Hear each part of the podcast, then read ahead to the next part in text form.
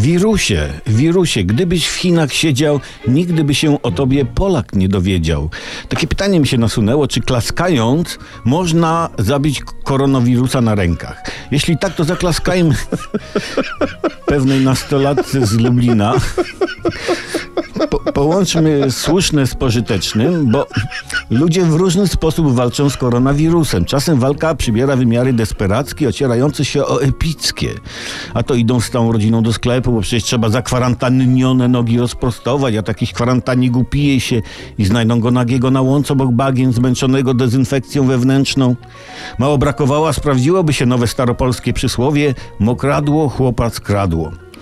No ale czego nie robi się dla dobra ogólnie pojętego? W Lublinie panna urządziła swoje siedemnaste urodziny w osiedlowym barze, naspraszała kilkunastu znajomych i hello! Będzie się zabawa, będzie się działo, nocy będzie mało łopa, hej! Zatupiemy koronawirusa na śmierć. Około północy pamiętających się wokół baru imprezowiczów zauważyli, zauważyli mniej wyrobieni w boju mieszkańcy i zawiadomili policję. Funkcjonariusze odesłali młodych do domu.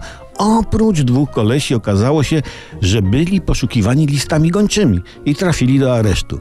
No i patrzcie, co za poświęcenie. Wiedzieli, że kwarantanna. Wiedzieli, że im grozi areszt, ale przyszli walczyć. Synowie godni swoich najlepszych ojców. Wszystko na tej imprezie poszło dobrze i każdy z jej uczestników solidarnie dołożył swoją cegiełkę do muru sukcesu. W końcu osiemnastkę ma się tylko raz w życiu. Oby nie ostatni. Oby nie ostatni.